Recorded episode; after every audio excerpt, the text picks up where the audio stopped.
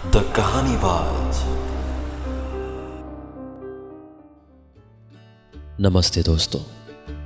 स्वागत है आपका एक बार फिर से द कहानीबाज के कहानियों में। हमारी आज की कहानी का नाम है दूध का पैकेट। और इस कहानी को लिखा है अतुल चंद्रा ने।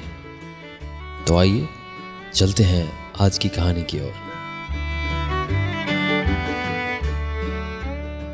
भाई साहब, ओ भाई साहब भाई साहब, ओ भाई साहब, उसके कानों में यह आवाज़ गूंज रही थी। मूर्छित तो नहीं था, पर तंद्रा टूटने पर समझ आया कोई उसे पुकार रहा है। धुंधली दृष्टि जब धीरे धीरे साफ़ हुई तो चंद्र बिहारी को समझ आया कि वो श्री नारायण टी स्टॉल पर बैठा था। हाथ में चाय की कप थी, जिसमें एक घूट से भी कम चाय थी।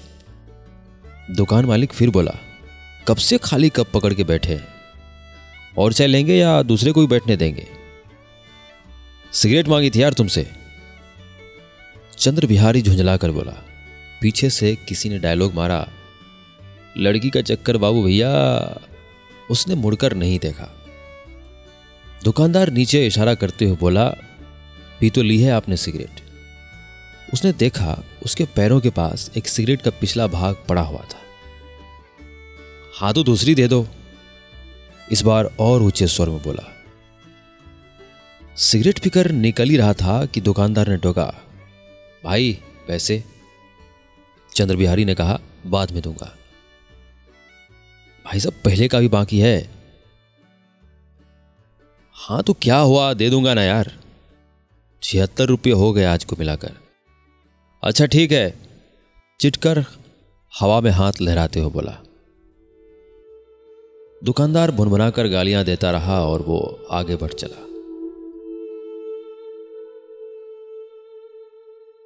चंद्र बिहारी बिहार से दिल्ली पढ़ने आया था। पढ़ाई पूरी हो चुकी थी और सात महीने से खाली बैठा था। अब तक वो घर वालों से बहाने करते रहा कि जब तक रिज़ल्ट ना आएगा तो जॉब कैसे मिलेगी? अब तो रिज़ल्ट भी आ चुका था, फिर भी कुछ हाथ ना आया था। परंतु सत्य तो यह है कि उसने ज़्यादा कोशिश भी ना की थी।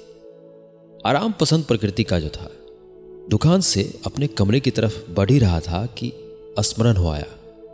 उसके साथ रहने वाले सहपाठी मनु यादव ने फ़ोन किया था, दूध का पैकेट लेते आना। जब जेब टटोला तो बीस रुपये से भी कम थे। और दूध का पैकेट तो तेईस रुपये का आएगा। अकाउंट तो पहले से खाली था, ये पैसे भी उस मन्नू से एक दिन उधार में मांगे थे। उसी में से बचे हुए हैं। उधार मांगा था तो मन्नू ने दे दिया था। अब उसके कहने पर दूध ना लेकर जाऊँगा तो वो बुरा मान जाएगा। दो मिनट विचारने के बाद उसने जेब से फ़ोन निकालकर अपनी गर्लफ्रेंड नीलू के पास फ़ोन लगाया। नीलू बनारस के एक नामी स्कूल में पढ़ती है। दो महीने ही हुए हैं वहाँ। हेलो, नीलू। दो सौ रुपये भेजना, घर से पैसे आएँगे तो वापस कर दूँगा। नीलू बोली, कैसी बातें करते हैं आप? अभी भेजती हूँ। आपको जब चाहिए आप मांग लिया कीजिए। और वापस करने किसने कहा? ठीक है, अभी स्कूल में हूँ। भेजती हूँ। रूम पर पहुंचकर बात करूँगी। फ़ोन कटते ही उसने मोबाइल में समय देखा। साढ़े बारह बज रहे थे। अरे हाँ अभी तो उसके स्कूल का समय हो रहा है। हर दिन की तरह आज भी वो सोकर ही ग्यारह बजे उठा था। बेकार में ही उसे फ़ोन करके परेशान कर दिया। महीने का अंत चल रहा है। पता नहीं उसके पास पैसे होंगे भी या नहीं। इन्हीं विचारों में था कि मोबाइल की संदेश की ध्वनि सुनाई दी। देखा तो अकाउंट में पाँच सौ रुपये क्रेडिट हो चुके थे। आँखें भर आई थी। दो सौ मांगे थे, उसने पाँच सौ भेजे। दुकान पर जाकर एक दूध का पैकेट लिया तेईस रुपये पेटीएम कर दिए।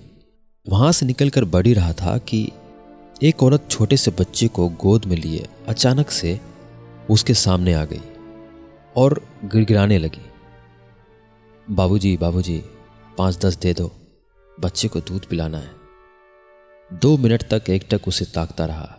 जेब से पाँच का सिक्का निकाला और उसे दे दिया। कुछ देर वहीं खड़ा रहा। उस औरत को जाते हुए देखता रहा और सोचता रहा, अभी कुछ देर पहले मेरी भी स्थिति बिल्कुल ऐसी ही थी। मैंने भी दूध के लिए ही भीख मांगी है। तो फिर क्यों मैंने सिर्फ़ पाँच का सिक्का ही दिया है? ये दूध का पैकेट ही क्यों ना दे दिया? अपराध बोध जो उसने किया नहीं था उससे उसके पाँव उठ ही नहीं रहे थे।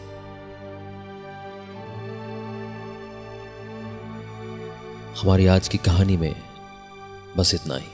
मैं आशा करता हूँ कि आपको ये कहानी अच्छी लगी होंगी। इसी तरह अगर आपके पास भी लघु कहानियाँ हैं तो हमें ज़रूर भेजें। हमारा ईमेल आईडी है the Kahanibaaz zero three at the rate Gmail dot com. इसी तरह बने रहिए हमारे साथ। और सुनते रहिए द कहानी बाज़